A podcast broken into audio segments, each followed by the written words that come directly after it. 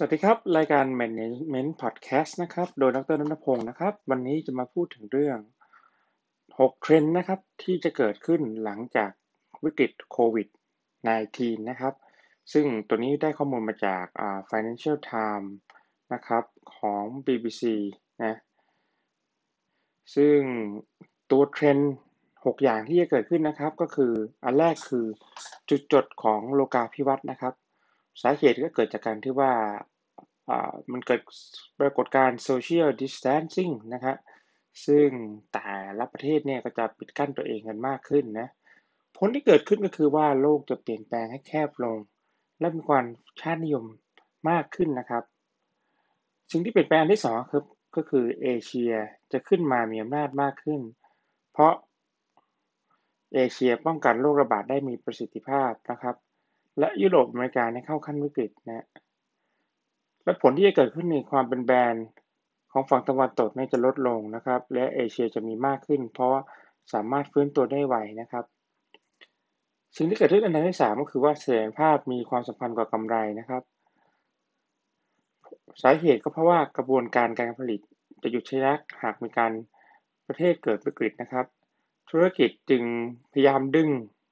supply chain กลับมาที่ประเทศตัวเองมากขึ้น แล้วก็เพิ่มความมั่นคงอะมากกว่าการที่จะเน้นกำไรนะฮะเรื่องที่สี่ก็คือว่ารัฐนะใช้ Data ของประชาชนมากขึ้น เพราะประเทศเนี่ยต้องการติดตามแก้ไขปริกิประชาชนให้ได้มากขึ้นนะฮะการใช้ข้อมูล Data ของประชาชนนี่เช่นจีนเกาหลีใต้ ไต้หวันสิงคโปร์นะครับ และผลที่เกิดขึ้นคือก็จะเกิด อัลกอริทึมคาดการณ์เหตุการณ์ป่วยได้ล่วงหน้านะครับ พวกคุณจะยอมรอบยอมแลกข้อมูลนะให้รัฐเพื่อสุขภาพตัวเองที่ดีขึ้นนะครับเทรนด์อันที่ 5 คือสู่ยุคของการ Delivery สุขภาพนะฮะเพราะว่าการเดินทางเนี่ยอาจจะทำให้สัมผัสเชื้อโรคได้นะครับ